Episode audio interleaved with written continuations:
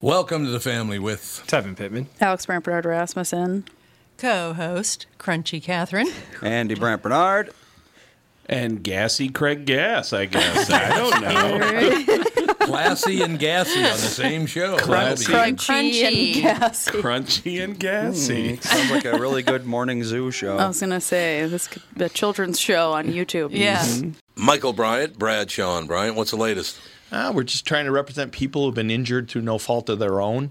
We're trying to talk to them before they talk to an adjuster or before they take a settlement that isn't something they should get based upon their injuries. How many people are out there in different, not in the law business, that love to run around scaring people before you even get to them? Well, adjusters will want to settle cases and they want to close files. So, based upon that, they do what they have to. Um, I think there's a lot of circumstances where they probably act as attorneys where they're not attorneys and they try to explain people's rights or they give them a certain view that if they look at it, and what I always say is this if the adjuster really truly thinks the offer they made makes sense, they'd have them come see us, you know? And that's exactly my question is you have to understand who has the best, your best interest in mind, correct? Well, you want to know what your rights are. You know, whether Yep. or not you Yep. decide you're going to hire us or not, that's a choice. It's a free consultation, and you want to understand what your all your rights are and what coverages you have.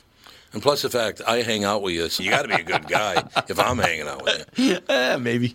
okay. Ladies and gentlemen, Michael Bryant, Bradshaw, and Bryant. Well, it's another year. What's new for 2023 at Walser? Well, we're going back in time in a way. You bought a DeLorean franchise. Not exactly. The market's returning to normal. New inventories are getting back to pre pandemic levels, and used car prices are returning to normal. So what's a 1995 Camry worth? Deep sympathy. Mike, have you considered something newer? Well, I would if it came with a 10-year, 150,000 mile powertrain warranty. Hey, was that convincing? As if I knew what a powertrain was? No. It's major medical coverage for your car, and it's free with every new car and most used cars at Walser. I hope you're also keeping your return and exchange program. Of course, people really like that because it means you can't make a mistake. Interestingly, though, we sold 45,000 cars last year and we took back less than 100. Amazing upfront pricing, a free 150,000 mile warranty, a return and exchange policy. It's no wonder you sold 45,000 cars last year. To learn more, go to walser.com. Can I add something? No. So, Craig, you got to be out by noon. Is that correct? Yes, sir. Hey, me too. All right, I wanted to make sure. And Alex, too. Um, do you know Fritz Coleman at all, Craig? I know that name. Why do I know that name? Because he, I, I want to know if you want to help interview him or you just want to interview him yourself. Media Path uh, podcast discussion, uh, current cultural events and recommendations from uh, from the host, whatever that means. Uh, he's got a Tubi special coming up. He looks very, very. uh, Oh, it says here for nearly four decades, Los Angelenos came to know and love Fritz Coleman through his gig as the weather reporter on KNBC. Okay. And did your uh, years of early years of stand up comedy. Oh. So you would know who he is. So Oh, he was a stand up comedian. So he'd probably have some great stories about being at the comedy store with legends. Like Craig Gass. He was Yeah. in Buffalo, New York for a while. Fritz Coleman. yeah. God, I was just uh, I was just watching the uh, comedy store special, and Carl LaBove has this incredible story about being there when Sam. Uh, he was in the car behind Sam when the accident Right. happened, and he holds Sam in his arms, and his description of of Sam looking up in the skies and and saying, "I'm I'm not ready. I don't want to go. I don't want to go." And and Carl said, "You're okay, man. You're okay." And he realized that Sam wasn't talking to him.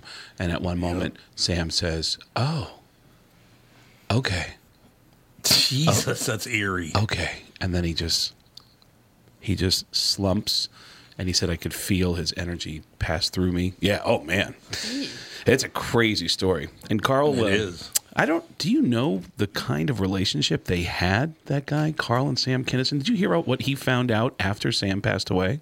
No. Carl finds out a couple years later. Uh, first of all, Carl and Sam meet. I mentioned the other day. They meet at the same open mic. They both signed up for open mic night on the same night. It's, Wow. They're both starting for the first time on the same night, and they take a liking to each other and they become quick friends.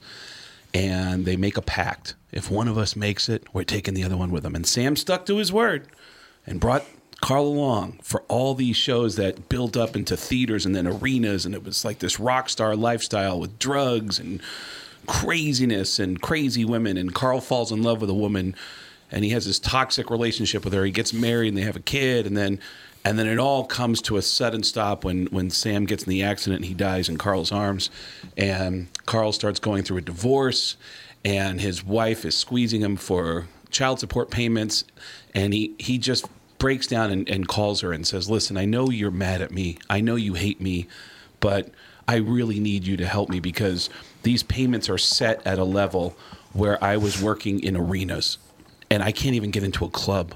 Like I, I, I like I'm begging you as a human being, please go easy on me." And his ex started crying, and she said, "I'm sorry." And he said, "Why are you sorry?" And she said, "She's not yours." Oh, she's. And then she pa- she pauses and says, No. "She's she's Sam's." Oh. And he finds out after his best friend passes away that his best friend was not only having an affair with his wife, but the girl that he was raising as his own was actually Sam's daughter, which I heard rumors about at the comedy store. Oh, comedians, Oh, really? comedians talked about when I first got to the comedy store in the late '90s. Comedians were like, "Oh man, have you seen Carl's daughter? Man, she doesn't even look like Carl. She looks no, like dear. Sam." And when I when I mentioned that to Carl uh, in the year that I spent with him while he was sick, he said, "Oh my God!" He goes, "Sam would make jokes about it." In front of all the comedians. Did Sam know it was Sam's? He absolutely. He had to first of all, this is what he would do. Sam, in front of everybody, would go, "Hey guys, you, you know that looks like my kid. That's my kid. Oh, oh." Oh. And then, Okay. and then he would pull Carl into another room, and Carl said he would look me in the eye and go, "Hey, bro, you know I'm just messing with you, right? Oh. You know, you know, you know. Oh. Look at me. You know, I'm gonna need all my money back. What? you know, I he goes, you know, I, I would never do that to you, right? You know, I would never do that to you. And Sam knew that there was at least a chance, Right. that that was his kid. So Yikes. yeah, yeah, it's Not a crazy. good guy. Wow. Yeah, and then and then Carl gets put in this weird position where years later his daughter turns 18, so she goes looking for Carl and she shows up at one of his gigs and spends a spends a weekend with him.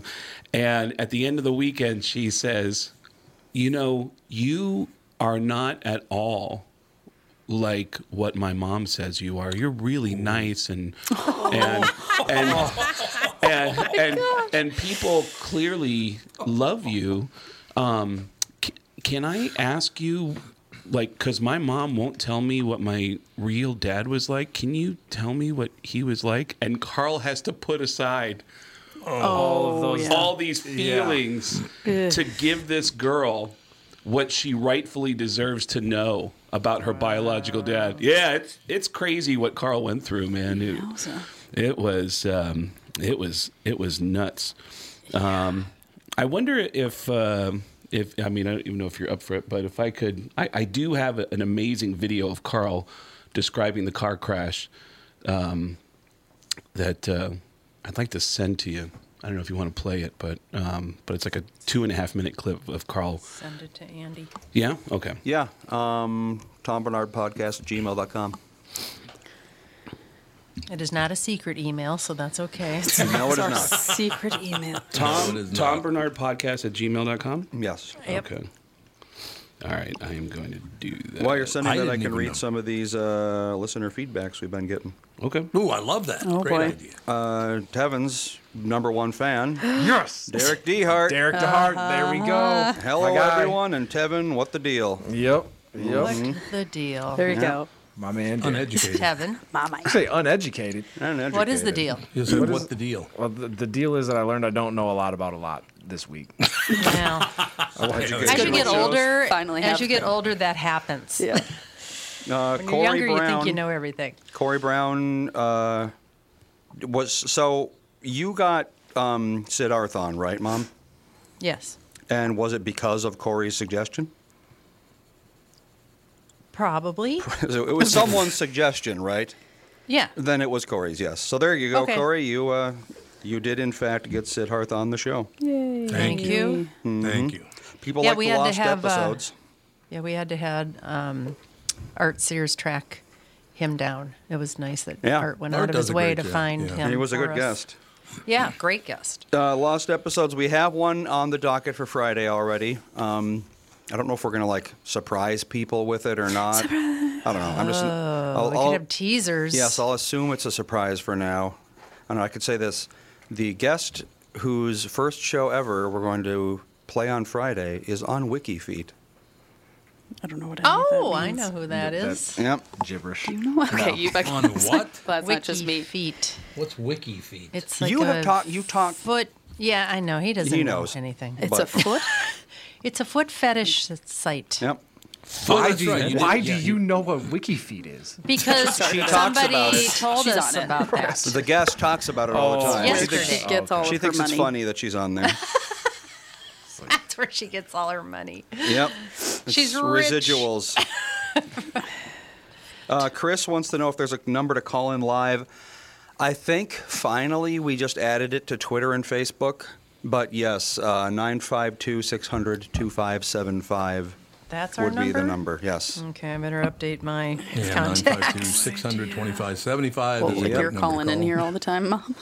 I do. I call in all the time, pretend I'm someone else. You Yeah. fall for it. By the way, that's the same call-in number for the morning show as well. Yes. It's the same studio, same call-in number, same Easy everything. peasy. Same Okay, I equipment, don't have everything. any of those numbers. Trevor says that Tevin, uh, your brain must be broken because you're a Vikings fan, but you grew up in Wisconsin. You know what, Trevor? I appreciate the shout out, but I would say I was raised right by being raised right. Oh, here we go. Uh oh. No. Yeah. I haven't seen your email yet. Did you embed the video in it, or is it a link to a video? Uh, I embedded the video into Oh, so it it. might take a while. And it also said that it was, um, it- it said it, it might be too large. Do you want to send the file? Oh yeah, Uh, naturally. Do you think the audio quality might be good if I just put this up to the mic? Yes. It'll We've probably done be before. acceptable. Sure. Okay, let me try this. This is Carl LaBove describing the car accident that he witnessed of his best friend and um, and what transpired as he got out of the car to help him, not realizing that he was dying. Laughlin, Nevada, and I remember we had a van and his sports car, and he was driving with Malika, his wife, and it was a two-lane highway on the road to Laughlin. And the others followed in a van, and the kid tried to go around the, the 18-wheeler and thought he could make it, and then our vans stomped the brakes, and then I heard like two trains hit. That's what it sounded like. And in slow motion, I fell into the floorboard of a skidding van that had stomped its brakes. And when I got out of the right side of this van and went toward the car, I saw that the hood of the sports car was crushed up and there was smoke coming up in the air. And then there was a pickup truck with three indentations in the window where the three boys that were in that truck had smashed their heads against the glass and oh. left marks. And when I got to the car, Sam's body was laying across the middle. And that's when I noticed that just the steering column was there. He had taken out the steering wheel with his chest and he had hit into the windshield. So he had a little blood on his forehead, a little blood out of his nose, and he was just taking deep breaths. And I said, Don't move, buddy, don't move. And then he forced himself out of the car and landed on me, and I fell to protect him. And I was on my butt and he was laid across my arms and he was looking up and he started talking to whoever was there that he saw and he was going i don't want to die. I don't want to die now. And i, and I, I said you, you're not going to die man. I got you. And then it dawned on me that he wasn't there that he was seeing somebody. He goes i don't want to die now. But why now? Oh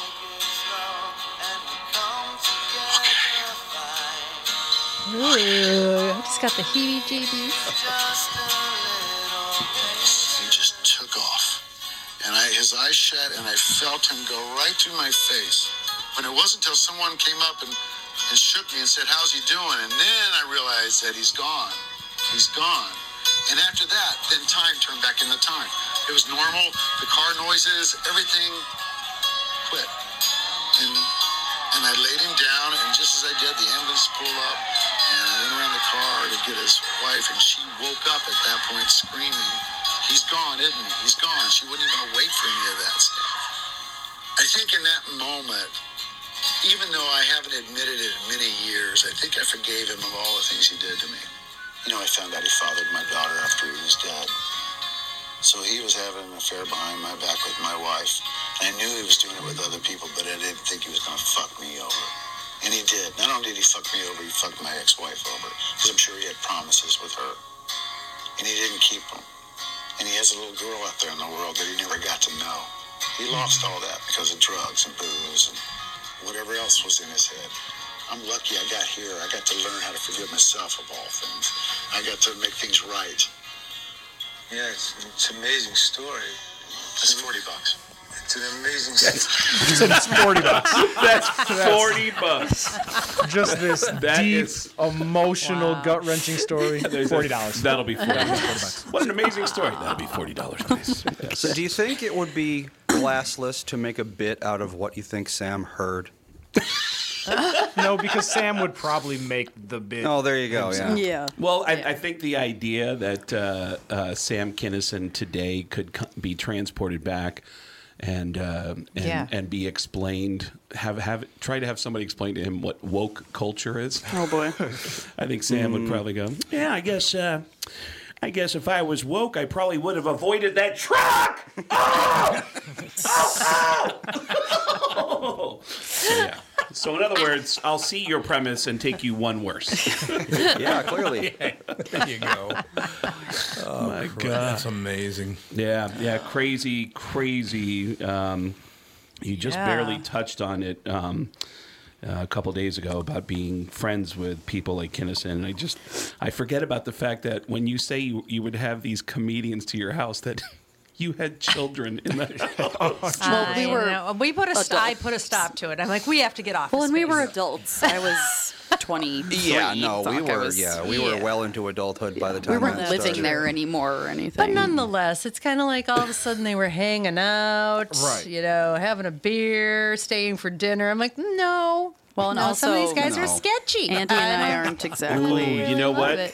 Ske- What- Who's the sketchiest comedian? That's what I wanted to know. 'cause There- I gotta know. There had to Oh, be. there have been the- some really sketchy There, ones. there Yeah. clearly had to be an individual that showed up at the house that that crossed a line that Mm-hmm. made you sit down with Tom and say, "Tom." Yep. So, who was the first person that you said we should reconsider being this warm to comedians? We actually have one show that we never aired due to the guest. There's one show out there. The, the audio's gone. It's not a comedian though. It wasn't a comedian. You know who I'm oh, talking about. Yeah. Yep. There's anyone wanting to do a lost episode of that guy. That's not happening. It is long No, gone. That was Yeah, he even came really. I don't bad. remember what he was supposed to be on for. Yeah, like a book or something. Some he sort wrote of a book, book or something. But the guy comes on and he starts going like, "America is doomed. I really think America Oh, is doomed." over and over and um, over again. Yeah, We keep importing was- Muslims that are killing everybody. America is doomed. And we were all because of just sitting here these because he was he was on the We phone. were on the phone. shell shocked. and we were all just staring at each other like. And As soon as I hit stop, I said, "Dad, can we release this?" And he says, "No." All right, I'll come. I'll We come right cannot. out and admit it. It was me, Mike Lindell, for My Pillow. America No, is it Okay, I used to smoke. Used to smoke crack cocaine. Crack Well, he did. cocaine. He did. Tom here. For years, you've heard me talk about my friends at North American Banking Company.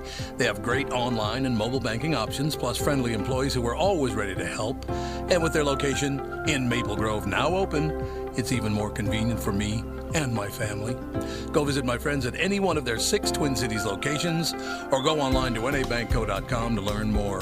Why not bank with my banker? North American Banking Company, a better banking experience, member FDIC, and equal housing lender. You all have helped build My Pillow into the incredible company it is today and have trusted in Mike Lindell to give you a great night's sleep. Mike's latest incredible deal is on the Giza Dream Sheets, which you've heard me rave about before, that's for sure. These sheets are made from the world's best cotton, Giza. They are ultra soft and breathable, yet extremely durable. Right now, the Giza Dream Sheets at its lowest price ever. These sheets are 60% off, coming in as low as $39.99 with promo code TOM. We He have. was on a plane next to his with- old. With that crack dealer. segue, we have our guest Fritz uh, Coleman on the line. Fritz, how are you? Hey, Fritz, you ever smoke crack cocaine? No, but I'm going to be really self-conscious about what I say in this show. Yeah. Great. When I first tuned in, I was embarrassed to be a man. Now I'm just embarrassed to be a person. wow. How are you, Fritz? How you doing, guys? Happy to talk to you.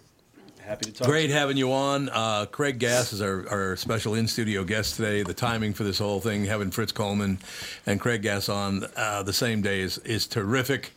Now, here's Fritz Coleman with the weather for nearly four decades. Los Angelenos came to know and love Fritz Coleman through his gig as the weather reporter at KNBC, where his affable demeanor, I said affable demeanor, honed in his early years of stand up comedy, made him a staple of local news. I want to hear the rest of the story from you, Fritz. It's, uh, it's terrific. Media Path Podcast. Uh, discussion of current cultural events, recommendations from uh, all kinds of people and all the rest of it. But uh, oh, you're doing a Tubi special too. You're doing that. Uh, it's coming out soon. That's good. Excellent. So Right. you're on fire, Fritz. I'm just I'm I'm old, but I'm progressing forward. I'm really You're happy. old. Well, see, that's the whole. You know what's interesting about that, Fritz, is I left a job that I was on for 37 years. The first 27 years was terrific. The last 10 years was pure hell. Mm-hmm. And I, I came over to a different company, and I am ecstatic. I am so happy. I'm just in a great mood. Everybody's wonderful to work with. So, Fritz, you got to do what you got to do, right? No, absolutely. That sounds good. That's kind of like my arc. I just ran out of steam. I, I had done the weather for two weeks shy of 40 years on NBC Los Angeles. And suddenly nobody cared about jokes on the air now because of climate change. Everybody was starting to take the weather really seriously. And I'm grossly unqualified to be serious about the weather. So I, it was time for me to step aside. And now I'm just having a great life.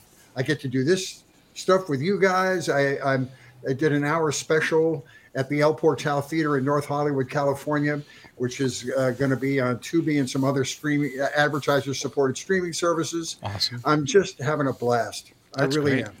Are you so? Did you start at the comedy store? Um, Yes. And and when when did you, was the time frame you were there? This is a true story. Real meteorologists hate this story because it shows how little it takes to really have a profession in meteorology. but I was uh, I was working at the comedy store in 1982, and a friend of mine that worked at NBC Los Angeles brought his boss to see me perform at the comedy store. And I had done a little anecdote uh, um, in my act about I, I, I got my start broadcasting working for Armed Forces Radio and Television, and I was forced to do the weather against my will. I didn't know anything about it, but they didn't care. I just had to plug this two and a half minute hole during the news every night. So uh, I, I told a story about that. And after my show at the comedy store was over, I went backstage to meet my friend and his boss and his boss's wife. And this guy said to me, This is a really weird question, but do you have any desire to come to Channel 4 and do some vacation relief and weekend fill in for me? I have a main weather guy that hasn't had a vacation in a year, and I really need some help. And I was making $45 a night at the comedy store. I said, Oh my God. Which means you When were do you doing three sets a night. And can I please carry your wife to the car for you? Can I do anything? for you? wow. And uh, so I auditioned and got the job, and I did weekends for two years, and then I was bumped up to the main job. And honest to God, my career has been the greatest stroke of luck since that woman was discovered at Schwab's Pharmacy in the 40s. I'm so very lucky. And uh, had a great time, but it was time for me to step aside. Well, our listener Darren, I think, has an eidetic memory because he said Fritz walked by me at Disneyland in 1987. What? Jeez. He was, Wow. recogni- he was recognizable because of his glasses. Okay. Wow. So those glasses, 40 years later, people are still talking about See them. that? Fritz, Yeah, when I had. I was going to say Uh, when, when what- you when you say I'm sorry to interrupt, but when you say you got you're making 45 bucks a night at the comedy store, that's three sets, right? Because they were paying 15 bucks a set. I'm not I'm not joking when I say that. Was that was that No, I know. It's it, it was it was about that. You know, it was a, it was a main room spot, so you got you got a, a lot more than you would in the original room. Oh, the right, the, room. right, the main room they they Uh, would pay but more. so you know, uh, but but it certainly wasn't a living. And when this guy said, "Would you like to have full employment?" I almost passed out. I said, "You do know that I don't know anything about weather." He said, "This will be perfect because there's no weather in California. This will work out great." And and when you when you start making a name for yourself in local news, doing uh, doing weather at the NBC affiliate, do your comedian friends at the store start asking you for gigs at the station? No, I'll tell you, it's really interesting, including the reaction I got from Jay Leno. And he he, considered me a sellout. Man, I had two kids. I, he said, "You know, you're either a comedian or a weatherman. What are you going to be?" I said, "Well, I have two kids, and you know, I had no national name. I was a middle act, a feature act. You would go out on the road, and you guys know this. You'd go to Giggles in Cincinnati and make six hundred dollars for six nights, Yep. and often have to pay for your own transportation Yep. and come home with a hundred dollars in your pocket. I had kids. I couldn't do that. So this was a, you know, this this job was a godsend, and I still got to do sets. I would do two or three sets a week at the Improv or the Comedy Store or wherever else I was invited. So I w- I didn't give up my career. It was just the perception that I'd sold out, but I got used to selling out really quickly. So, and, and in the early '80s, this is Richard Pryor, Robin Williams. Uh, they're all regulars at the at the store at that point. Yes, exactly. And, and it was a pretty heady time. It was just post the strike. They had a strike there. I don't know what the dates were, the late 70s to about 1980. Because before that, comics weren't even paid. They Right. weren't even given a, a tip. Uh, and the, the club owners' feelings, Mitzi Shore that owned the comedy store and Budd Friedman that owned the improv, their feeling was you were going to comedy college in their club. You were having a chance to expose your talent to the entire entertainment industry. We're not paying you for that. You, you know, you you can make a career out of it, which is, you know, as they're turning into millionaires selling Absolutely. Not only and- turning into millionaires, Mitzi ended up buying land all over Southern California off the oh, backs Oh yeah, of the no, it comedians. was it was a really transparent excuse, and so everybody went on strike for a, a few weeks, and then they finally paid us, and and it still is a joke. Yeah, that, and it's in uh, fact it they hasn't. make, you know 15 20 dollars a set in the original room. So they have six comics at 15 dollars a set. Yep. you have a couple of higher end comics in the main room for 45 or 50 or whatever. And you know so their talent for any given night ends up being $250 Yep. and they're making a fortune on drinks. And so it was it was really unjust. And so they had to go on strike.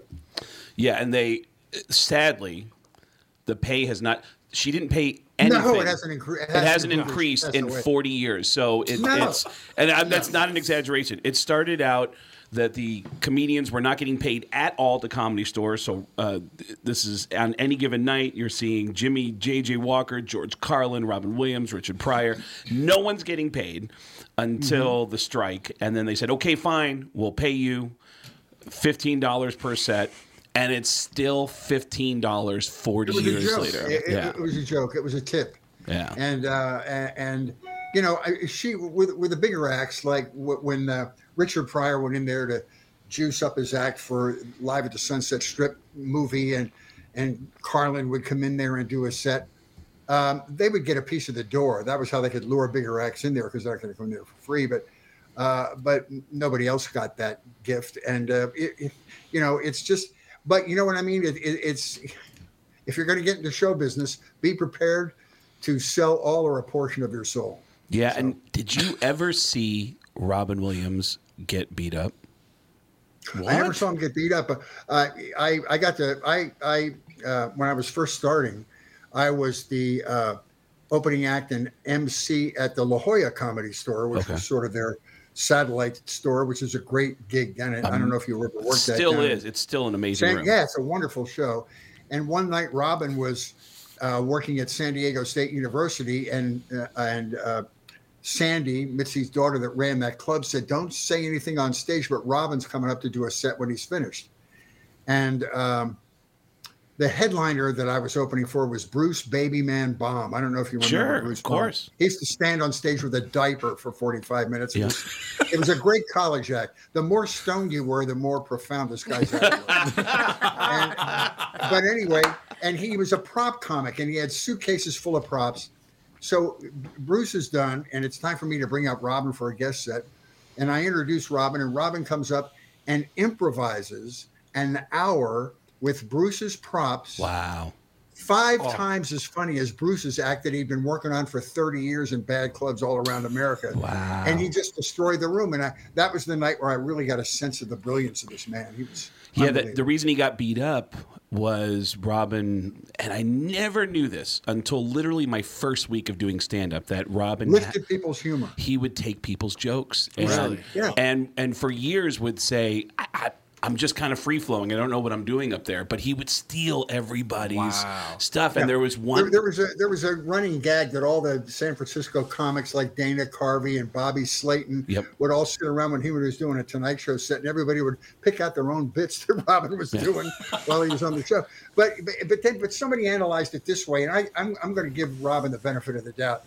His brain works so fast that it wasn't like he sat and consciously said, I'm going to lift this person's material. I hope they don't recognize it. He's just yanking stuff out of all corners of his brain and not really thinking consciously about where it's coming from. Absolutely. And uh, so I'll, I'll give him the benefit of the doubt. He was one of the fastest and uh, one of the one of the inspirational comics. The, so the guy I- that would beat him up was a, a comedian that uh, was a handsome. I can't think of his name, but he was a handsome guy who did sound effects. He had this great act. All right, Uh, I'm googling handsome comedian. Handsome It says guy. Craig Right. Only like one Craig handsome Gass, is that The one. and uh, and he he had this act where he um, he he was famous for doing this stagecoach uh, piece. Oh yeah, right. I, yeah. Uh, it was like a five or ten minute stagecoach. Which I'll he, think of it tomorrow. He Yeah. would he would do all the sound effects of everything around the stagecoach, and he used to say regularly in his set, "Reality, what a concept." And Robin named his special "Reality, Oh, what man. a concept." And that guy would show up. And anytime that Robin was around and, and one of this guy's buddies was nearby, they'd say, Hey, Robin's at the store. This guy just started showing up and just beating the shit out of Robin on a regular basis. Until, and I heard everyone told me a version of this story, including George Carlin, who said, Think about it. You never heard anybody ever say, and to quote the great Robin Williams.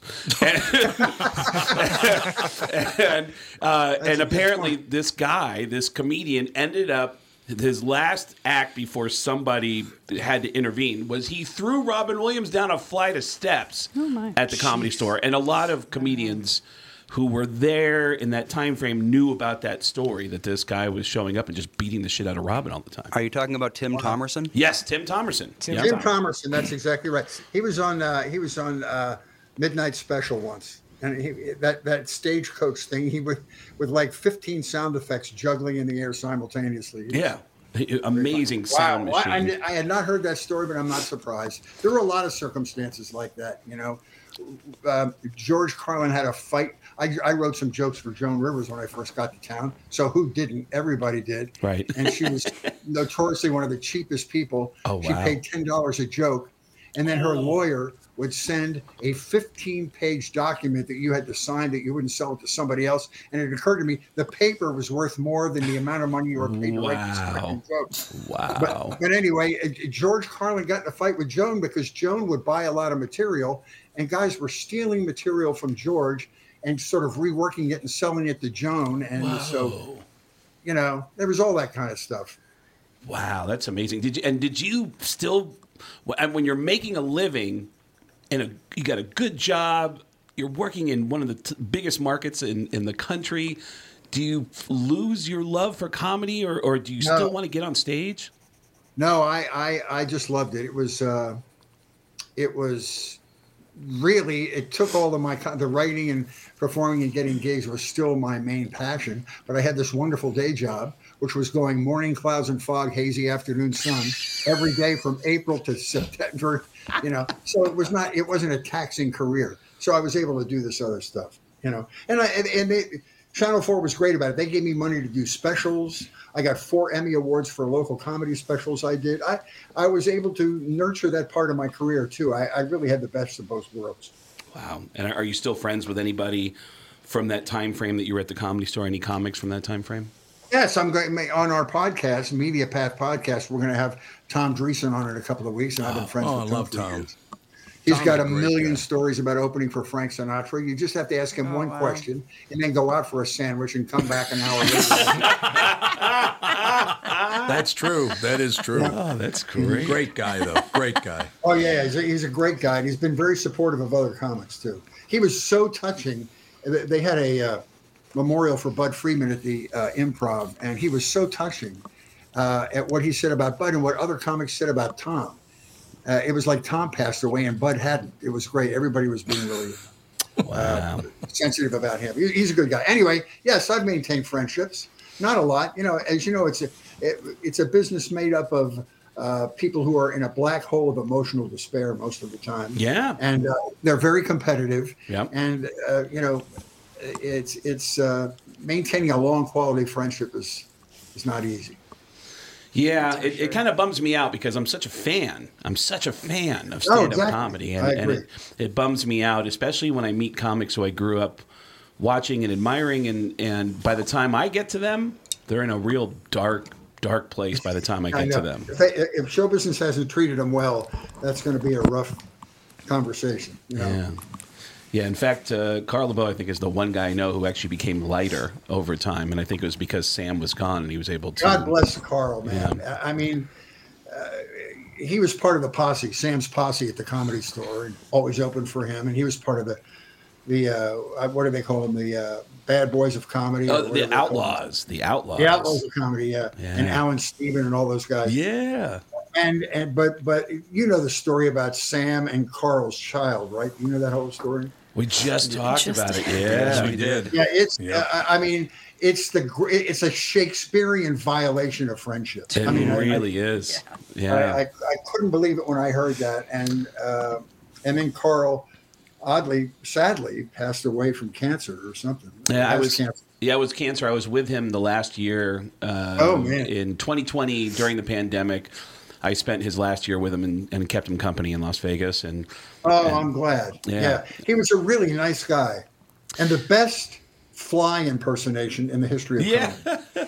You know what? That guy, he actually he told me a story a couple of times that I felt like it was so important to him that he told me the story a couple of times that I ended up telling the story at his memorial, which was that um, uh, Brian Regan, who is the Mm-hmm. cleanest squeak like an amazing comedian, squeaky clean though. Um, Mm-hmm. He sends a text uh, to Carl and says, "Hey, how's it hanging?" And Carl responds, I don't appreciate your quote unquote sense of humor. Carl passed Carl passed away yesterday. Who is this? and there was Oh, a, my a long pause, and then uh, Carl said, um, um, "I've been having. Uh, uh, I had my first erection in months uh, yesterday, and I put on your Netflix special. Haven't been able to get hard since." And and Brian said, uh, "Oh, well, I'll have to put that disclaimer on my special then." and I, I told that story at the memorial. And Brian followed me at the memorial and said, uh, You know what Craig said is true, but uh, he's leaving out that a couple weeks later I said, How are you? And he sent me a video of Allan Stephan giving him mouth to mouth on the bed, trying to like hit his chest to try to jumpstart his heart. And then Alan looks in the camera and says, does that answer your question, Brian? Like, I, I couldn't believe the level that they would go to to make jokes while Well, he was dying. were, yeah. Yeah, and they were they were They were outrageous. inseparable, though. That it was a scary time at the comedy store. Uh, you know, when Sam first got out here from Houston or wherever it was, you know, they were all part of that group that started in Houston, came out to L.A. Mm-hmm. Yep. They made Sam the uh, manager of the Westwood Comedy Store, which is up in you know, you know near UCLA, and uh, nobody got Sam at the time. They, he, he just scared people, and he was the manager. It was time to close up. Sam would go up and do the last set of the night, and people would go running for the doors. They couldn't believe this guy. They were so freaked out. Yeah. But that's how he emptied the club. He would go up and do a set, and suddenly there'd be no customers there at about one o'clock in the morning. Did you ever Amazing guy. Did you ever hang out at that at that house behind the comedy store? Everybody partied at. No, no, I, I never did, but most of my pals did. You know, Yeah, Yakov there were great stories at Mitzi's uh, memorial service Oh yeah, yeah. about you know uh, Mike Binder had great stories, and they, they they told you know, and Argus Hamilton. Yeah. Well, know, Argus, Argus and Mitzi, I mean, Oof. they, they they had a relationship. And Don't let your head go there because it, it's a thought you can't get out of your head. yeah, people people believed and accused Argus of having sex with Mitzi to get stage time at the club. well, you know, who knows? You, you do what you have to do. I know the big love of her life was Steve Landesberg, who was on. Uh, oh, Barney Miller. the, yeah, they they had a relationship for a while on uh, what was that police show? I can't remember the name. Barney Miller. Yeah, Barney Miller. Sorry. Yeah. And uh, you know all kinds of sordid, nefarious stories from the store, but all very funny. And uh, it's impossible to explain to people what it's like to be in this business if you're not in it. It's uh, it's it's hard to explain. What a story. What a life. Mm-hmm. God, Fritz, you've you've seen it all, man. I do well, I, have a wasn't part of it, but I observed it from across the street. Yeah, there you go. What was the the first year that, that Sam appeared at the comedy store? Was that 82, 83, something like that? That sounds about right. I think that's Um, about right. Yeah. And I asked- uh, his brother and his sister-in-law owned a theater in Upland, California. Oh, they yeah. took this they took this uh, movie theater and transformed it into a performance space. It was great. I worked there for a few years in a row, but then during the pandemic they were going broke and had to sell it and they sold it and moved back to Texas Yep, that's right. and uh, and uh, then when they had the I don't know if it was the reunion of the comedy store, like the 50th or 40th reunion, or it was Mitzi's memorial. Uh, his brother came back up uh, to to be there. It was good to see him. He a What, good what was the question, Tom? You said you uh, 82. You wanted to know because what? Oh, I'm sorry. I, yeah, I, No. I, I, I think it's about that year. Not a problem at all. I, I was uh, uh, engaged to this really beautiful woman named Catherine Brandt. Aw. And we went out to uh, Los Angeles because, matter of fact, I got offered the morning show at KLOS in those Wow. days. I didn't didn't take the job. Um, just uh, in any case, so so Catherine and I went to the uh, to the comedy store. Oh God, he's gonna throw me right under the bus. And there was a comedian on stage, and he was all his whole act was to rip the piss out of women. That's Yeah. what he did. Sure and did. so this is 40 years ago, or a little longer than that, actually. No, it's probably about 40 years ago. So he's going after women, going after women, and finally, Catherine's had enough. She goes, "Would you stop?" In the middle So of the I had to- show? In the middle of the show, yes. Whoa. She she Good didn't want to you, hear any more of it. Exactly. He'd be in So- HR prison now. There's no way he'd be able to do that now. Here comes the best part of the whole thing. So all of a sudden, I got two of the door guys standing right next to me, one on my left and one on my right, because they're going to make sure that I'm not going to get involved in this at all. And the guy leaves stage, and the next guy to come out is Jay Leno. And he walks out on stage, and the first thing he does is he says, Lady, lady, the one who yelled out, Where are you from? She goes, Minnesota. And he goes, Oh, a frozen bitch. Yeah, thanks, Jay. Leno. Thanks, Jay Leno. hmm Couldn't have stuck up for me. No, no. Oh my God, that did not Slit go the throat. direction I thought it was going to go. My God. Me neither. Shit. Oh, I thought it was wonderful. I'm looking around at all the women in the crowd. I'm like, right, right, ladies, and they're all like, no, no. completely quiet, looking down at their, you know, shoes. They I'm like, okay, abused, you ruined the whole thing. I love when things take a, a left turn. yeah, took a sharp left. Jay Yeah, there- Leno saved the show. Yeah, there's a, someone who was telling me about the early days of Kinison before he got famous. That he was on stage working on some new material about the girl he was dating, and he said, um, "He goes, yeah, I'm dating this girl, and um, you know, she's uh, she's a little bit, you know, overweight." And uh, and someone in the front row goes, "How fat is she?" and Sam stopped and went, "Jesus, she has a gland problem. You insensitive dick!"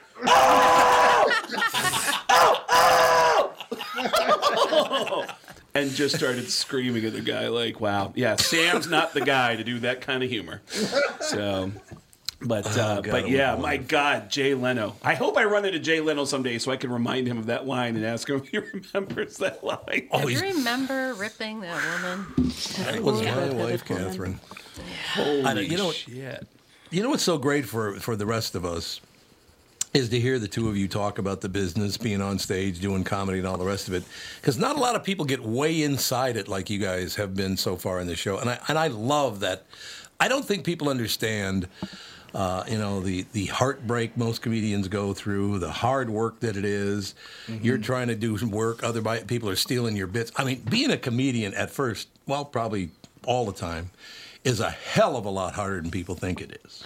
Oh my God! And, you know, Fritz is there at a at a in the golden age of stand up comedy. Um, what was the name of the guy? Uh, Argus that we were talking about. So Argus Yeah, he's every like- still the, Uh, yeah, and he's still there. That, that's the story I was going to tell. Is that in this time, uh, uh, everyone that was at the comedy store either became famous or just disappeared. Um, Mm-hmm. You know, whether it was um, Richard or Robin Williams and Carlin and. Um, uh, Roseanne and Leno, they all become superstars. Fritz gets, you know, everyone takes off, and one guy who still is there is Argus Hamilton. And I only met Robin Williams once. And when I did, I asked him the dumbest question. I said, Robin, my name's Craig Gass. I'm a stand up comedian. And I just racked my brain. I had like, I looked at him and I had 30 seconds to think of this question. I said, um, I, I'm a comedian. I work at the comedy store. I heard that there used to be a lot of ghosts in the comedy store that was haunted. And this was my question. I said, Did you ever see any ghosts? And Robin looked at me and said, No, but I heard if you look really closely, you'll still see Argus Hamilton walking around. And I went, Oh my God! Oh my God! Can I get a picture? And we took a picture, and then that, and that was it. I figured I'll get another chance to talk to him. But yeah, what a great line. Yeah, Argus. Um, that time frame, it's amazing with all the drugs that were going on at that time that that comedians even survived that. I mean that that Yeah. was Well, a lot Yeah, didn't. I, I, I thank God every day that I didn't get sucked into that vortex. I was there for some really special nights. I was there one of the first times uh, Jim Carrey performed there. Oh wow! Uh, he, he was he was still coming down from Canada. They were he was doing Yuk Yuk's in Toronto or one of those places, and and was just coming down uh, to do uh, you know just putting feelers out in L.A. And he was down there for a few days. And when he went on stage in the original room, you always know that a comic is special when all the, the help, other comics. st- other comics and the help, the waitresses, the busboys, the security people all stop and watch this guy. Yeah. And you could hear a pin drop. And it wasn't necessarily all laughs. He was a great actor and did these very touching pieces. He did the Henry Fonda thing from On Golden Oh Pond yeah, yeah. which wasn't funny. It was beautiful, and uh, and so I, you looked at him and you thought, man, this guy is off and running, and uh, uh, and another time when uh, Whoopi Goldberg had been doing her one-person show in San Francisco, and they wanted to showcase her in the main room at the Comedy Store. And Steven Spielberg was there, and Mike Nichols, and all these people were looking at her for uh, The Color Purple and that was her audition. Oh wow! And her opening act was Bobcat Goldthwait, and I'd never seen him before. So it was Bobcat and Whoopi on stage with, I mean, the top one percent of Hollywood in the room watching, and uh, and uh, I, it was a spectacular night. There's a pop culture moment that I heard about, and I saw a picture of it. Um, I heard about a night in the late '70s when, at 1.30 in the morning, Burt Reynolds pulled up with Sally Field. At the time, Oh, there you go. Smokey and the Bandit is the biggest thing in the world, and they are a power couple. They show up at the comedy store and they say, you know, who's going on next? Can we watch the show? And they said, well, the show's about to wrap. And they said, oh, well, we, we want to watch stand-up comedy. They go, well, come on in, we'll put on a show for you. And the, and the it had already died out. Oh, that's funny. And so Burt Reynolds and Sally Field walk in, and for some reason, Willie Nelson shows up. Oh, and my. they go, Willie, we're going to do a comedy show. Come on in. And for a crowd of five or six people that include Burt and Sally Field, Robin Williams and Richard Pryor put on a show for you go. uh, for these people. And then Willie said, "I'll go up and I'll sing some songs." So Willie went up and did some songs. And if you you can find pictures of this moment, and the craziest thing about the picture is you can recognize Princess Diana in the photo. Wow. Princess uh, Diana is there, and Burt Reynolds, Sally Field, and Richard Pryor, and and Robin Williams. It is like everything that's '70s, '80s pop culture in that Yeah. room. In There was a time when Jim Carrey was dating Linda Ronstadt, and Linda Ronstadt used to come in the store to watch him perform, and nobody was paying attention to the stage. They're all looking back at the back table, looking at Linda Ronstadt. Wow. Wow. Yep. Crazy times. Yeah. And did you ever see any ghosts? No. no, I never did. Because there are some crazy ghost stories that came out of that building. There was a full Oh, one no, hour. yeah, because the word was that, you know, when that place was Ciro's, Yes. was like the big mob club in LA, the people were Mhm. whacked in the back of the place. Yes. And, uh, you know, there are still ghosts walking around. Yeah, and, and Sam was obsessed with them. S- I, I Yeah. heard, I've heard some pretty amazing stories. Uh, Blake Clark, who used to be on Home Improvement. Oh, yeah, I know Blake. Yeah. Blake used to manage the place, and he said he would always see activity late at night in the store. And there's stories about chairs stacking up on top of each other, glasses flying across the room, and smashing against the walls. Yeah, it's crazy. The ghost stories are really Yeah, incredible. Yeah. I love it. Crazy place. Spent a lot Fritz, of do time you have there. to go? Uh, do you have to go? I don't, I don't want to hold you if you, you if you do have to go. You're obviously welcome to stay, but uh, but it said you had to be out by 11:50. Is that? Do you have to be out, or what would you like to do? I, I have to do other interviews in this Right. thing, and I, I wish I could stay, but I'm I, I it's, it's very seldom you get to talk to uh, somebody you have some simpatico with, you know, another comic. I could Yeah. talk all day about it, but I do have to do zooms for other guys in this little round robin thing we're doing today. Well, All right, Fritz, we'll come back soon. It was a blast talking to you guys. Really uh, entertaining show, and thank you for inviting me. Uh, thanks for Thanks a putting lot, up with my Cole. question, Fritz. Oh no, I, I loved it. No problem at all. It was it was awesome. Keep it up. You guys are entertaining. Thank you. Thanks very much. Have a good day. Well, it's another year. What's new for 2023 at Walser? Well, we're going back in time in a way. You bought a DeLorean franchise. Not exactly. The market's returning to normal. New inventories are getting back to pre pandemic levels, and used car prices are returning to normal. So what's a 1995 Camry worth? Deep sympathy. Mike, have you considered something newer? Well, I would if it came with a 10-year, 150,000 mile powertrain warranty. Hey, was that convincing? As if I knew what a powertrain was? No. It's major medical coverage for your car, and it's free with every new car and most used cars at Walser. I hope you're also keeping your return and exchange program. Of course, people really like that because it means you can't make a mistake. Interestingly, though, we sold 45,000 cars last year and we took back less than 100. Amazing upfront pricing, a 350,000 mile warranty, a return and exchange policy. It's no wonder you sold 45,000 cars last year. To learn more, go to walser.com. Can I add something? No. Michael Bryant, Brad Sean Bryant, what's the latest? Uh, we're just trying to represent people who've been injured through no fault of their own. We're trying to talk to them before they talk to an adjuster or before they take a settlement that isn't something they should get based upon their injuries. How many people are out there in different, not in the law business, that love to run around scaring people before you even get to them? Well, adjusters will want to settle cases and they want to close files. So, based upon that, they do what they have to. Um, I think there's a lot of circumstances where they probably act as attorneys where they're not attorneys and they try to explain people's rights or they give them a certain view that if they look at it, and what I always say is this if the adjuster really truly thinks the offer they made makes sense, they'd have them come see us, you know? And that's exactly my question is you have to understand who has the best, your best interest in mind, correct? Well, you want to know what your rights are. You know, whether Yep, or not you yep. decide you're going to hire us or not, that's a choice. It's a free consultation, and you want to understand what your all your rights are and what coverages you have. And plus the fact I hang out with you, so you got to be a good guy if I'm hanging out with you. Eh, maybe. Yeah, okay. Ladies and gentlemen, Michael Bryant, Bradshaw, and Bryant. Ladies and gentlemen, Media Path Podcast. You can find it obviously where you find your favorite podcasts. Uh, discussion of current cultural events and recommendations from uh, the hosts. Soon, uh, a Tubi special he is doing that is uh, coming out. So, Media Path Podcast is Fritz Coleman's show.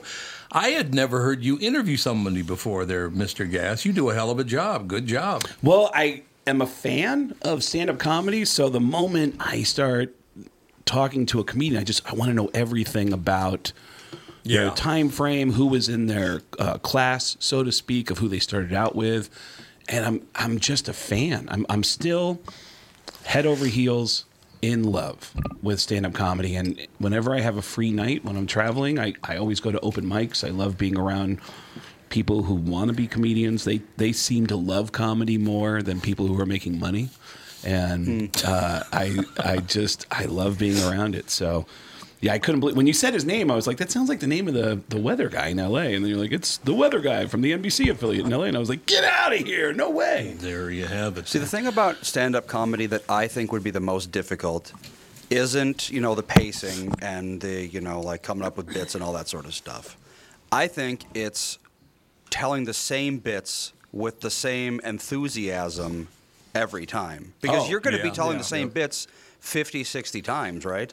Oh yeah. E- I mean, there are comics that, and I know Tom knows this.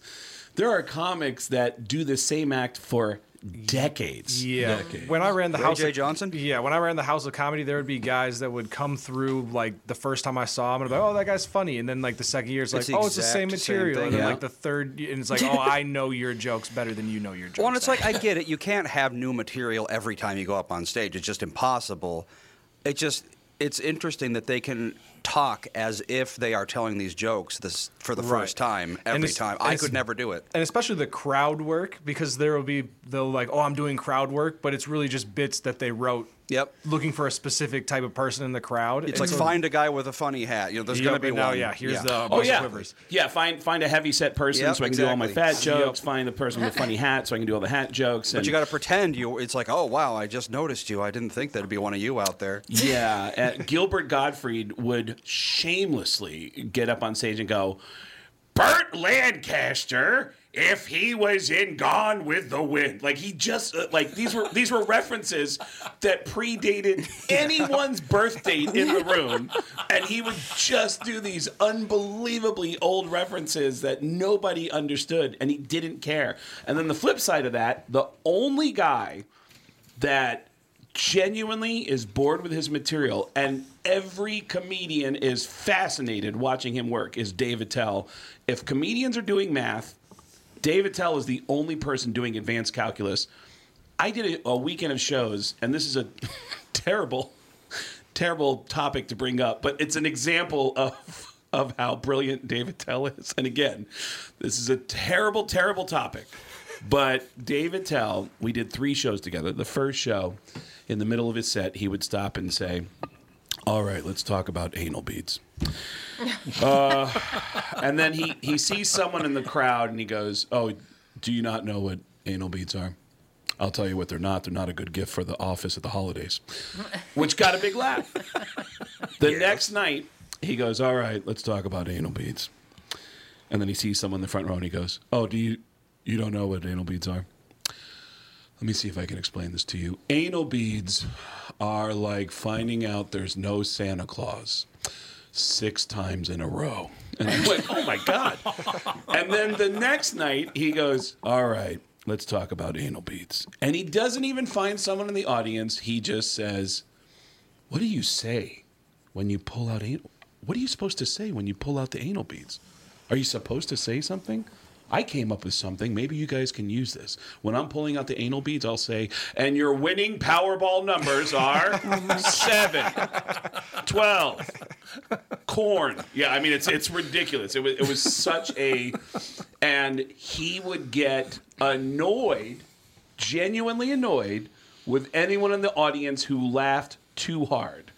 It, it hmm. bothered him when people laughed too hard. I heard him say to somebody, "Oh God, pick a laugh." Jesus, like he got mad at people.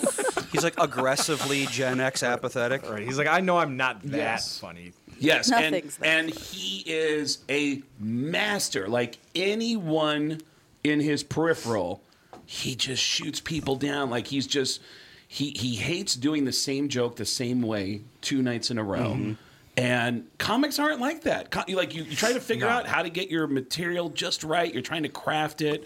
And Attell is the only one who gets bored with his own material and is trying to um, figure out different angles. And it's it's brilliant to watch. Have you ever had Attell on? I don't think so.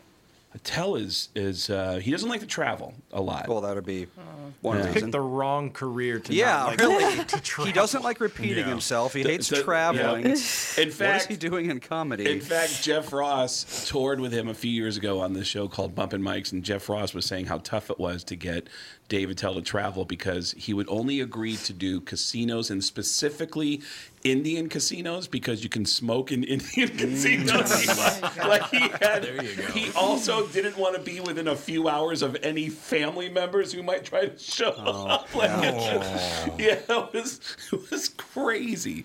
It was absolutely crazy. But I am I'm so in love with stand up comedy that that the the minute I meet a comedian, especially one that I know something about, I just want to talk to them. Amy and I were talking yesterday about what makes Tom a great broadcaster. Is he's- Here we go. is he's always had this was not in front of your face. So so you know this is Good. this is this is a sincere thing. What makes Tom a great broadcaster is that he's genuinely curious about people. Right. So and that that curiosity makes for great conversation and great conversation is great to listen to. So Well, so that's why I'm not a good host. I don't care about anyone. Well, we yeah. What were you in? I don't care. That- yeah, your indifference does not serve you well. And we have Craig this. Gass on today. I think he's a comedian.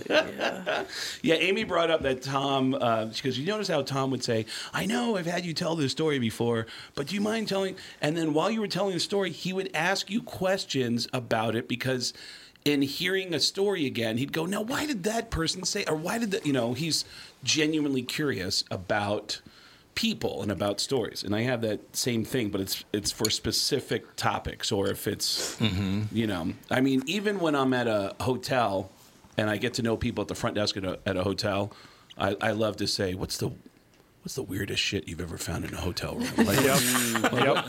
like, I, Like, they find some weird shit. I, I would Dead love, bodies, I'd like- love to be on the receiving end of whoever has the job that gets to hear housekeeping going. You're not going to believe what we just found in room when, 204. when they all go out for drinks after their Yeah. shift, like I want to be there and we can complain about how bad today was. Or There are um, anyone who works in the hotel industry can write a book. I have gotten some amazing stories from people. There is a friend of mine who manages a hotel property in San Diego who said his front desk manager came up to him and said, "We have a room, uh, woman in room 305 who is upset. She wants a refund on her room." And he goes, "What's wrong with the room?" And she takes a pause and goes, "She says every time her husband sits on our toilets, his balls keep touching the water." Was her name Maud? I think your husband's got a problem, not the hotel. Right. Yeah, and that's m- my buddy Mike, who's the personal hotel, trauma. my buddy Mike, who's the GM, said, "Can you tell her to come down and ask for me?" And she goes, "Do you want me to refund the room?" He goes, "I'll refund the room. I want her to look me right in the face, and I want her to say, Be- because of your high water levels." Right, I was And- gonna say, how and- high is the water in and this toilet? Pretty high. And my husband's incredibly elastic testicles. We have a pro- I want her to look me right in the face, and I want her to tell me that that is the problem she has in my hotel. And yeah, so hotel people have amazing stories. well, it's like the premise of White Lotus a little bit. Yeah. Hotel guest weirdness. Yeah, weirdness. Kind yeah. of, that's part of it. Because when it's not their own home, people don't. Yeah, give a people. They're act just terribly. animals. People who work we in always like we always clean up our hotel room before we leave. We make sure there's no crumbs on the couch or whatever. You know, it's I don't know. people who work in hotels are are have antennas up now to they know if a prostitute has just walked into their hotel. Oh, they know if someone is planning on throwing a party. There's subtle things that they've picked up on about human behavior that they can anticipate problems before they even happen. Mm-hmm. And and it's amazing what they've learned about human behavior. Also, there is a statistic. There, it's just a numbers game. That if you work in the hotel industry long enough and you have X amount of people checking in, not all of them are checking out. Right. You know, so you, you have to make some weird phone calls at some point to say, hey, you know, someone you're somebody that you love is no longer with us, and and you know, it's Ugh. yeah, it's it's it's crazy, and um, and then people leave things behind that. There has to be phone calls saying you left an object behind. An object. Okay, uh, Oh, can I jump in here because that's my story about a hotel. What? There Wait, you what go. did you left leave an behind? object? Yeah. I'm in Kansas City. I'm working for Capitol Records at the time. I believe Bob Seger was uh, Arrowhead Stadium or one of those deals. Holy shit. So I'm in town, and I won't say the hotel, although it was their fault, so I probably should, but I won't. So I get back and it's later than hell and I'm really, really tired. So I just get undressed. I brush my teeth. I crawl into bed and I fall asleep. And I kept all night waking up and I didn't know why I kept waking up. And then all of a sudden I realized something was sticking me, like a, this sharp little point was sticking me in my lower leg. And I'm thinking, what the hell is that? So I peel back the covers. No. And inside the covers is a copy of Hustler magazine. Okay, I thought it was a oh, needle. I thought it was a needle. I thought it was a I thought it was to hypodermic a needle. I thought it was a hypodermic needle. I thought it was a needle. Okay, so what I'm saying is they obviously didn't change the sheets on the bed. Oh, Clearly. the guy bed. Clearly. The oh, guy had a mess. Yeah. It's a little crusty under there. sleeping with jizz. Yeah. Maybe it was a gift from Wait, the staff. okay. Is alarming that most hotels don't have waterproof mattress covers. Most is don't. interesting, isn't it? No. They Yuck. don't? No, most don't. Oh. Yeah, hmm. it's that's really gross. Like our You would my kid sa- is would thrown save the millions. Yeah, my kid has thrown up on a hotel bed before, and it's like, oh, we got to strip the sheets and blah blah blah, and there's not a mattress gross. protector. Yeah, By the way, if anyone out there listening to this right now happens to be an animator, and you can animate Tom's story, and you're gonna and you can animate Tom's story that he just told, can you please include the moment where he touches the magazine and tries to open it and it won't open? Can you just do that? Can you can you animate that part and send that over to Tom, what is it, Tom Barnard podcast Podcast at gmail.com, please? Thank you. Thank you. Thank you. Animate Thank that- you for that suggestion. That lovely story. God, I'll never forget. I'm like, and it's like two in the morning. I'm getting stabbed by this, the, the you know, it's just the back back part of the magazine where it's you know, Stapler. I've never been the sta- stabbed the by a staple, magazine. But in any case, I peel it back and I'm like, what the hell is it? Oh God! Yeah.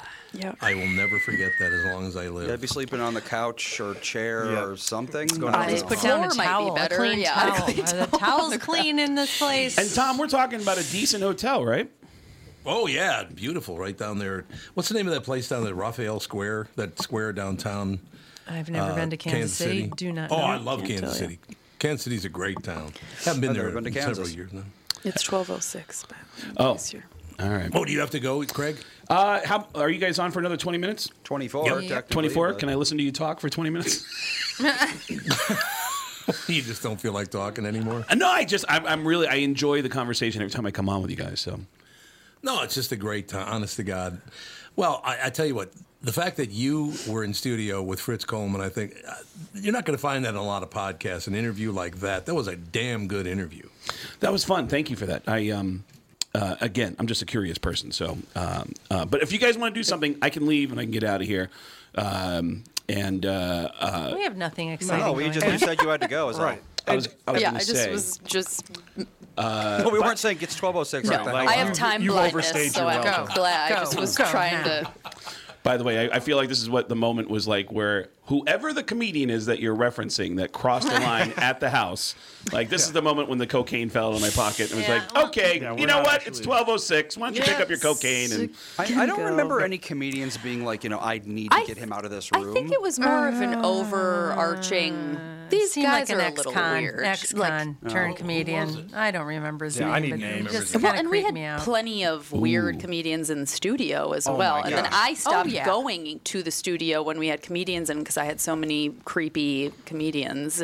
Like Yeah. next, I'm just like, mm, I you don't said need to be overarching. I would have said you. odor emitting for a lot of them. Whoa! Oh yeah. Oh God, yeah. believe me. Super How about- stinky one. How about this? Uh, I'll be shameless about it and say this. If you come out to New Hope this weekend, I will name all the comedians that we're talking about uh, on stage one. at The New Hope Cinemas. By the way, when you say it was an ex-convict, do you, are you thinking of a specific name? Because I just want to ask you if their first name begins with a J. The, the, Do you even Gerard? remember? Not Gerard. He wasn't an ex-con.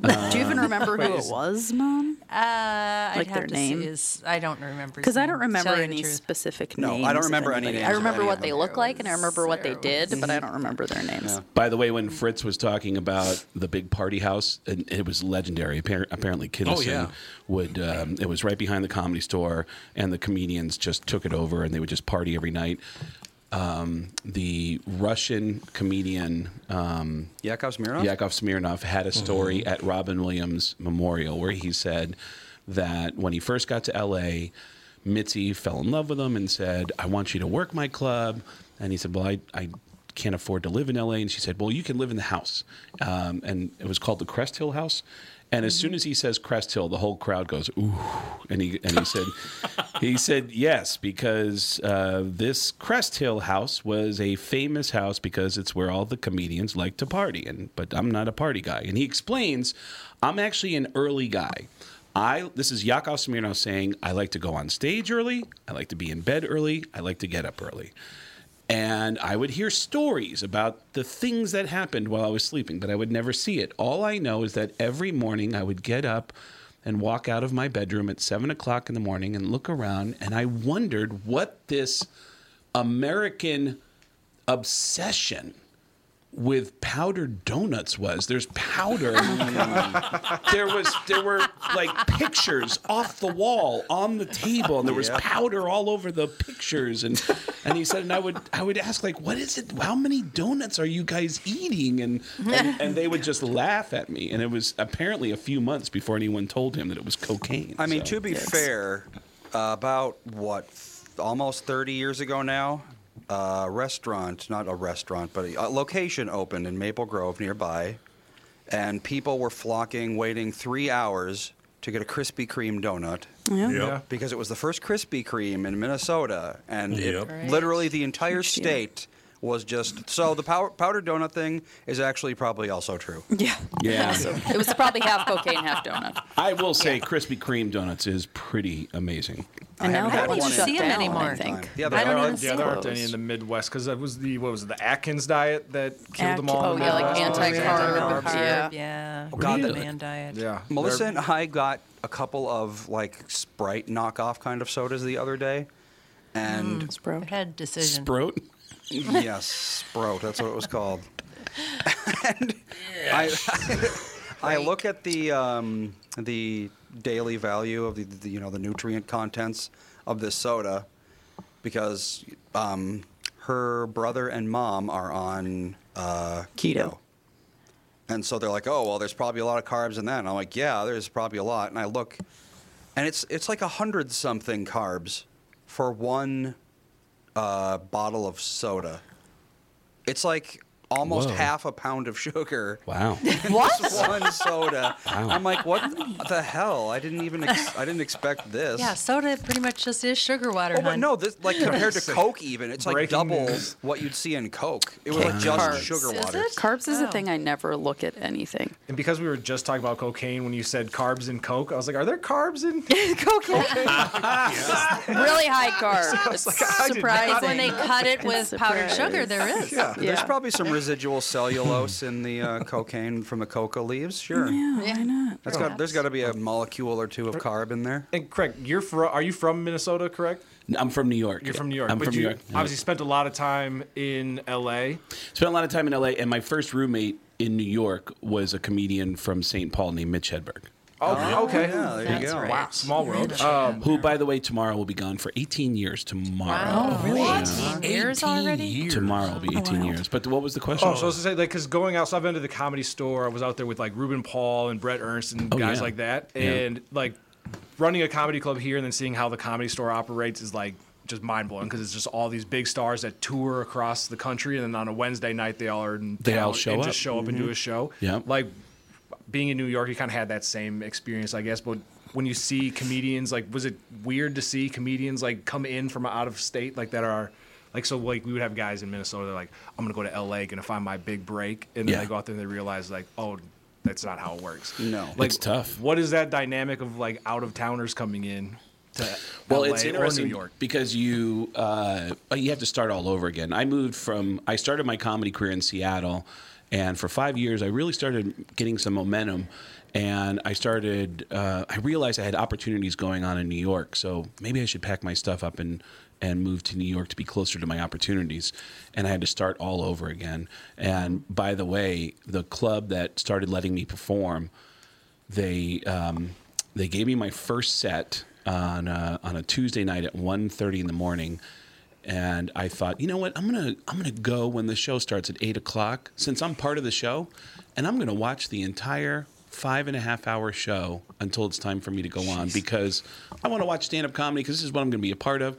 So I go into this club called the Boston Comedy Club in the summer of 1998, and I watch Bill Burr followed by Dave Chappelle, followed by Dave Attell. These were all unknown comedians, followed by Patrice O'Neal, who got in a fight with somebody in the crowd, followed by it was just like one killer after the other after the other. And by the time my my spot came up, just left. I just yeah, the, the MC came up and said, "Are you Craig Gass?" And I said, "Yeah." Um, does anybody else want to go up? Because I can wait. I can wait. And it was 1.30 in the morning, and I'm just like, I, I'll wait because this is. It was the dumbest thing I could have done. But do you have anyone terrible I can follow? yeah. Well, after a while, you start to toughen up, and it just it just makes you better, and you find yourself in positions still where if you're in New York or LA, that someone might show up. I did a show. I had a spot at the Comedy Store at 11:30 at night, and I showed up about 11 o'clock, and I could feel this weirdness as I was walking in the door, like something was going on. And I saw the door guy, and I said, "Hey, how's it going?" He goes, "Pretty good." And I said, "Yeah." Is, is, who's up right now? And he goes, somebody important. And I looked in, it's Chris Rock. Chris Rock just showed up and he's doing a set. And I'm like, holy shit. And I'm watching Chris. And the manager of the comedy store walks up and goes, Craig, so Chris Rock is up. And I go, yeah, I, I see that. That's awesome. And he goes, we don't know how long he's going to do. He could do, he could do, Yep. he might do 15. You're not giving him the light. He, yeah, we're, he might do 15, he might do 90 minutes, but wh- however much time he does, he's going to stop and say, that's it for me. Please welcome Craig Gass. And I went, oh my God, what a terrible transition. nerve-wracking. That's the worst transition I've. That's like walking Uh-oh. into a music club and someone says, ladies and gentlemen, we have some friends that just wanted to get up on stage. Please welcome the Rolling Stones. And then Mick Jagger comes out with Keith Richards and they're doing Start Me Up and they're doing Satisfaction. You guys like that? Yeah. You want to hear some more? Yeah. All right. Please welcome Corey Feldman. What? No. No. No. Stay. Just stay on stage. Like uh, that's but you it makes you a better comedian to have to um, uh, learn how to because by the time you end up on TV, you're not as phased because you've just gone through so many difficult moments that you you've learned how to transition from and and how to how to deal with bad crowds and and having to deal with following super famous comedians or just being around super Mm-hmm. famous comedians or just being around famous people that you are a better comedian you're just you're not as affected Yeah. by those things so it, it makes you better but um, but yeah when you first get to New York or LA man it's it's uh, it's a tough hit when you I mean, even now, if, if the comedy store doesn't give me as many spots as I want, I'll be like, you're only giving me one spot this week? And I'll look up and I'll be like, who's up there? And I'm like, Joe Rogan, Dave Chappelle. Uh, okay. All right, I'll I'll be there for the one night. I'll Right. just uh, I'll come in and, and do my my one little spot and um, yeah, but it it does. But man, when a comedian is bombing, oh, it's it's thrilling to watch. Like anytime a comedian is bombing, you'll usually hear one or two people laughing in the back of the room, and that's usually other comedians who are enjoying that person. Schadenfreude. bombing. Tom, I think I told you about that legendary Dane Cook bombing story. I was gonna just ask you about Dane if you've ever been there for one of his meltdowns and getting kicked For out Dane of- Cook? Yeah. Um, there, that club that we all worked at in uh, New York was called the Boston Comedy Club because the guy who owned it was from Boston, but it was located in Greenwich Village. And Dane Cook, I'm sorry if I've already told you this before, Tom, but uh, Dane had this amazing story about going on at one o'clock in the morning on a Wednesday night, and he's performing for six people. And one of the six people has all of his groceries on the table with him because Just popping in on my way home from this grocery Yeah, store. well, that's what happened. Is there's a barker in front of the club, which used to be Bert Kreischer, and there'd be a barker out in front who would just stop people walking by, like, "Hey, comedy show, comedy show, come on in, we got a comedy show." And and one guy walked by and said, "I, I got my groceries. No, bring your groceries. Get, here, give me. I'll, help you. Give me the groceries. I'll, I'll help you. No cover, no cover, just two drink minimum. Here, give me the groceries." And the door guy helped bring all the groceries and put them on the table. So Dane Cook is performing in front of six people at one o'clock in the morning, and they're exhausted and drunk. Nobody's laughing. One of the six audience members, who is wasted, gets up, starts stumbling over to the restroom, closes the door, and starts violently vomiting in the bathroom. and and the noise is louder than Dane's amplification. He- everyone just keeps hearing and it goes on for about a minute, minute and a half, and then there's a long pause, and they all hear and the guy opens the door and comes back over to his seat. And Dane said he was standing on the stage watching the guy sit down. He goes, "Are you okay? are you okay? Are you are you feeling all right? You doing okay?" And the audience member sat down and said, "Oh no, I just I had some bad comedy." Oh! And everybody's high fiving each other, and the guy with the groceries is throwing his groceries in the air, going, "Ah!" and they just owned him. They just owned him. Oh, What yeah. a great story. That, it makes you a better comedian. And we are back with stretches picks. Who's winning this thing? The Kitties, the Pack, the Bears, or the Purple? None of the above. Those are all the teams in the division. I know that. Well, who's your pick? I'm going with Sabre Plumbing, Heating, and Air Conditioning. What? It's not a football team. Sabre is one of the largest Bryant dealers in the state, which means you save. Yep, I'm going with Sabre, Sabre and Bryant, doing whatever it takes to keep you comfortable. Oh, uh, one more thing, Tom. What's that? Visit saberheating.com. I actually have an amazing story about opening for Norm Macdonald in Vegas at the. Love Norm. I love Norm. Uh, I opened for him at the House of Blues in Las Vegas, and um, it's sold out. I think it's somewhere between 1,400 and 1,800 seats. It's got two balconies upstairs. And uh, I'm getting ready to go on stage when this guy walks up and goes, Are you Craig? And I said, Yeah. And he goes, Hey, I'm the host. What, what do you want me to say about you? I go, Oh, just uh, uh, King of Queens, Family Guy. And he's like, Okay, cool. I'm nervous. And I said, Yeah, it's a, it's a big crowd, man. And he goes, Yeah, it's my first time. And I said, Absolutely not. and I go, first time in front of a big crowd? He goes, no, it's my first time ever doing stand up. And I go, you've never done stand up before? And he goes, no. And I go, how'd you get this gig? And he goes, I work here. I'm a, I'm a, I'm a bartender. I, I always wanted to be a comedian. Always wanted to be a comedian. And uh, yeah, I, uh, I actually, um, um, when uh, we get the schedule ahead of time, and uh, so like six months ahead of time, we see who's coming up. And I'm, I'm a huge Norm Macdonald fan. And I, um, I actually, when I saw that he was coming, I said, man, it's my favorite comedian. Can I open? Like I, I campaigned for it. Actually, a bunch of people that work here at House of Blues, or they all took the night off to, to come support me. And I said, but but you haven't, like you haven't rehearsed at all. You haven't like gone in front of an open mic. And he goes, no, this is it. This is my first time. and he went out and just fucking ate it. And it, it was it was really rough. You could hear a pin drop. And he was doing this move. There's this move that an amateur comedian will do where he goes into a punchline and he physically leans his body into a punchline like da da da, and there's Yep. nothing there. Oh. Nobody oh. responds. You can see sweat starting to build in his armpits. He's only been on stage for a few minutes. He's starting to stammer. And at one point, he just stopped and went, Maybe you had to be there. And someone in the top row of the upper balcony, it sounded like, yelled out, Maybe you're not funny!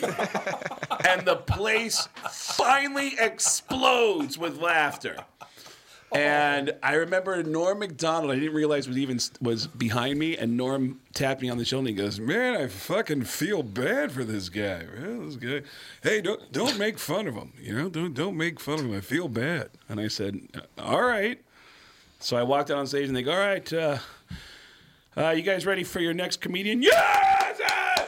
All right. Well, you've seen him on. Uh, King of Queens, and you heard him on Family Guy. Please welcome Craig Gass. And I grabbed the mic, and out of respect to Norm, I didn't say anything, but I said, "All right." And I looked at the crowd and I went, Because you have to say something. You can't not address what we all just sat through. We all just sat there in total silence.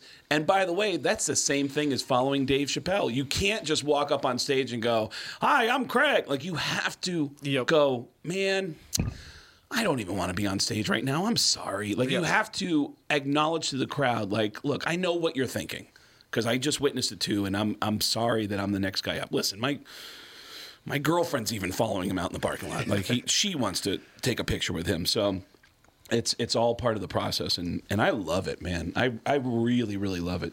And, and the cool thing about Tom's uh, history is that everyone that came through Minneapolis w- knew they had to come to Tom to uh, to let people know they were here. So he ended up having these amazing relationships with with these comedians. So he he got like a slice of everybody's life, and I, that's fascinating to me. When those- I was so lucky. When those comedians, like a huge comedian, um, when they come in these uh, comedy shows, are they getting paid when they just drop in, like, or are they just doing that for fun?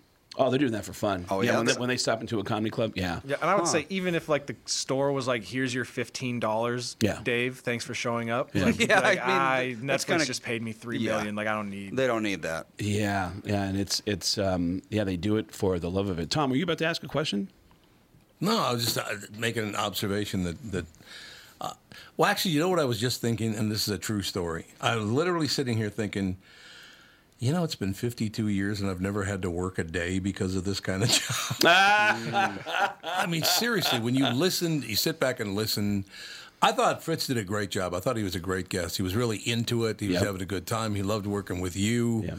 The whole thing. I mean, it just really, really nice. So, yeah, I'm just sitting here thinking about, my God, am I lucky? No Hmm. doubt about it. Right? Yeah, I, it's it's funny you say that. I've been thinking about that a lot lately, and I I think uh, because tomorrow's an anniversary of of Mitch's passing, I've been thinking about it a lot. Uh, my mom just passed away a few months ago. I've always always been aware of how lucky I am to do what I do, so I relate to what you're saying. I paid my mom's bills for 20 years uh, before up until the time that she left, and Mhm. and um, uh, so uh, being able to do that was uh, and make that money by doing this is crazy to me. It's crazy. I See, just- and that's exactly what I'm talking about. You make this great living. You show up for a few hours a day. I guess it's what four and a half hours a day now, something like that. Mm-hmm. You sit and you listen to great conversations, or you get involved and you're having fun. I spend the entire uh, afternoon with my family, which I love. Mm-hmm. And I'm one. I'd love to piss and moan about what a victim I am, but I just, I really can't. And by the way, that was the first thing I wanted to say when I came in here. I never even got around to this question is the dynamic of doing a podcast with your family, like what becomes off limits, which is a ridiculous question to say. Uh, hey, can you talk about something that you never want to talk about? but do, but are there actual fights that have happened, uh, arguments or disagreements that have happened in the home that started right here on a podcast? Catherine? We were actually just talking about that, I think, yesterday. I like that he goes, Catherine. Right. Well, she's got to answer for. There, but like as somebody that's been on this show for for years now, there definitely are moments where not like a fight breaks out, but where I'm like, that's probably going to be a conversation. Ooh. So, Uh, Catherine, you're the go-to. Yeah. So, Catherine. You're the I'm, go-to. su- I'm sure there have. I can't think of any specific Hmm. ones We never right got now. fights about it. We No, it just whenever you well, uh, you always it's interesting because we all can read you so well. Oh, obviously, here we Well, no, I'm just saying. It, it used to be when he was doing the morning show over at KQRS, you could tell when things were not going well. Yeah, oh, absolutely. And he Really? he'd come onto the podcast with this just edge, and we're just okay. Let's just be quiet oh, now. Don't want to release the God. kraken. Oh, yeah, that just Release the kraken? you just didn't want to. Yeah, I mean, we all know when you get your little dander up Well, to but- just run the other way. It's just But it's just better for everybody. everybody does understand that that for 10 years I watched a company destroy my show. Right. Mhm. And it got worse and worse and worse. And I got angrier and angrier and angrier. I was miserable Those there. were for fun years. 10 years. Mhm. 10 years of Mhm. misery is what that was. Wow. And God bless them because they're sucking hind tit like there's no tomorrow. So good for them. then. Sucking hind tit. Yeah, that's an old farm expression yeah, from North that's a Minneapolis. real old farm. I add that to the repertoire. the repertoire. Oh my god. No, I mean, I, I, one, one thing that it's done is moving over because literally when I said, okay, look, I, I, I agree, this has got to come to an end. Just I had a five year contract and I just gave it back to him. I said, I don't even want this contract. You guys just void this contract. Good for you. I'll just I'm going to get out of it. I can't do it anymore because you could never please anyone. No matter what you did, it was wrong. Right. You know, it's one of those deals. So uh, it took about, I think it was 24 hours uh, after I left that I heard from the Hubbard. Where I am now doing that podcast in the morning is where my career started 52 years ago. Oh, you know? so I'm back where I was originally. But the people are just happy. They're happy to be there. Hmm. Uh, the, the people that own the company are billionaires, so it's not like they don't have any debt at all, which is a huge part of this business now. Yep. Because radio debt is going to be a massive problem in the next two, three years. I can guarantee you that. Oh yeah. Lots of them are going to go under, no doubt about it. It's going to be sad to watch because I loved radio from the time I was a little kid. Mm-hmm. So it'll be a bitch to watch them all go under, but and they won't all go under, but most of them will. And the good thing is, is that you got to have the you know, the heyday of the morning show. Oh yeah. You really kind of had that piece of Americana. Oh, mm-hmm. absolutely. Yeah. That will never be replicated. Those '90s morning radio. shows, yeah, nothing bigger. Yeah. It's funny because I, I think it's also fascinating going back to the question I'm asking that I don't know of a of another podcast that's an entire family uh, doing a podcast. Maybe there No. are, but um, I just think that the, the conversation is so casual that I even find myself going, I don't know if I should have said that in front of everybody. So I wonder how often something I wonder how often something comes up in conversation in this family that's never been said out loud before that later at a dinner table so you uh, didn't know that you were so fond of this or whatever um, I just I just wonder if, if conversations have gotten that casual to where confessions have been made that you've never heard before. No, I don't think so. No, I don't think so. No. Interesting. We're very conscious that we're talking to an audience of, you know, Yeah. God knows how many people. and also that you're talking in front of your dad. And that too. Right. But it's like, I don't know. It's That like, I'm not the kind of person to really talk about secrets of my own life or anyone else's, really. No, you're not. It's like at most all. people really don't know anything about me because I just am like that. So, and I mean, I think to an extent, mom is as well.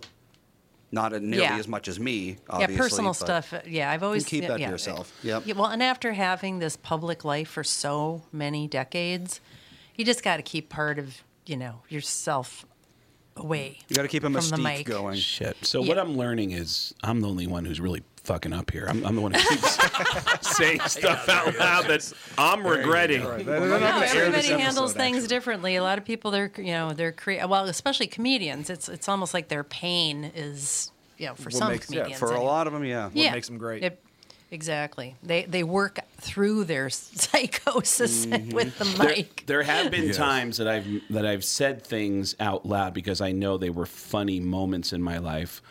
That when people come back and ask more questions, I think, well, I don't really want to talk Yeah. about it because Right. I just wanted to let you know this one thing. I Yeah. uh, the first time I knew I needed help um, with my drinking and my drug use, I call. I had insurance for the first time, and they sent me to a rehab that was in my neighborhood. I, I was dating a girl at the time, living with a girl that lived in a very specific neighborhood of Seattle, and I called that rehab up. The guy picks up the phone, and I know something about the guy right away when he picks up the phone, but it's irrelevant to the conversation. And I am more honest with this stranger on the phone hmm. than I've ever been to any of my friends because I really need help. And uh, at the end of all the intake questions, he says, Okay, well, I think we're good. I do have one more question, Craig. You are a homosexual, right? And I said, I'm a what? and he said, You're a homosexual. And I said, What does that have to do with anything? And he said, Because you know we're a rehab for homosexuals. And I said, You you are? And he said, Didn't your insurance tell you? And I said, No, they said you are the closest one to me. And my girlfriend lived in a gay neighborhood of Seattle. And he said, Well, we're not gay and lesbian exclusive, but we are gay and lesbian friendly. So are you a homosexual? And I said, No. And he said, Do you have a problem with homosexuals? And I said, No. And he said, Okay, we'll see you on Monday. And I checked into gay rehab. By the way, probably the best place I've ever been in my Oh, life. I assume it's fabulous. It was There you amazing because I was so I was really looking at myself for the first time and really looking at my actions and and really holding myself accountable to stuff. So I was very raw, and I could not have met more sensitive people Yeah. in my life. The, the toughest person in that rehab was a lumberjack chick from Oregon who had choked out her partner in a drunken black. Yeah, she was a tough. Yeah, she Story was took a turn. Yeah, she was Yeah. a tough, tough chick, and um, and uh, but I I knew it was a funny story. And the first couple times I talked about it publicly, people would say, "Well, what was your drug of choice?" And I go, "Ah, well, just want to stick to the gay part of it, you know. Just want to, there you, you go. know." But um, yeah, so and again, uh, I know we're getting past your. Um, oh my God, I'm talking too long. I'm sorry. It's okay. Where It's, it's a podcast. We don't yeah, have a who's opening out. for you at uh, New Hope Cinema Grill? Uh, we have a couple people. Ron Lamprecht, I think is Okay, it. yep, Uh, Ron familiar. Is, is doing the show with me, and I actually there there's someone who I didn't realize is living in Minneapolis now that said they'd like to come in and do a surprise set, and that person uh, I don't know when they're going to show up, but there's but the show is a brand new show. It's the Where Have You Been tour, and it's um, a, all new material, and I can't wait. New Hope is one of my favorite rooms to do in the country. Um, doing this show is one of my favorite places to hang out. The Hyatt place where I'm staying is one of my favorite breakfasts. The Mall of America is my favorite place to watch people. Like I, there's so many things about being here that I love, and um, and then that connection to Mitch too. And and I'm hoping that some of his family will come out this weekend. Oh, that'd be great. And um, and I'm going to be talking about Mitch a lot tomorrow because tomorrow's the day. So if you come out to the Thursday night show, you can hear a lot of stories about Mitch. So.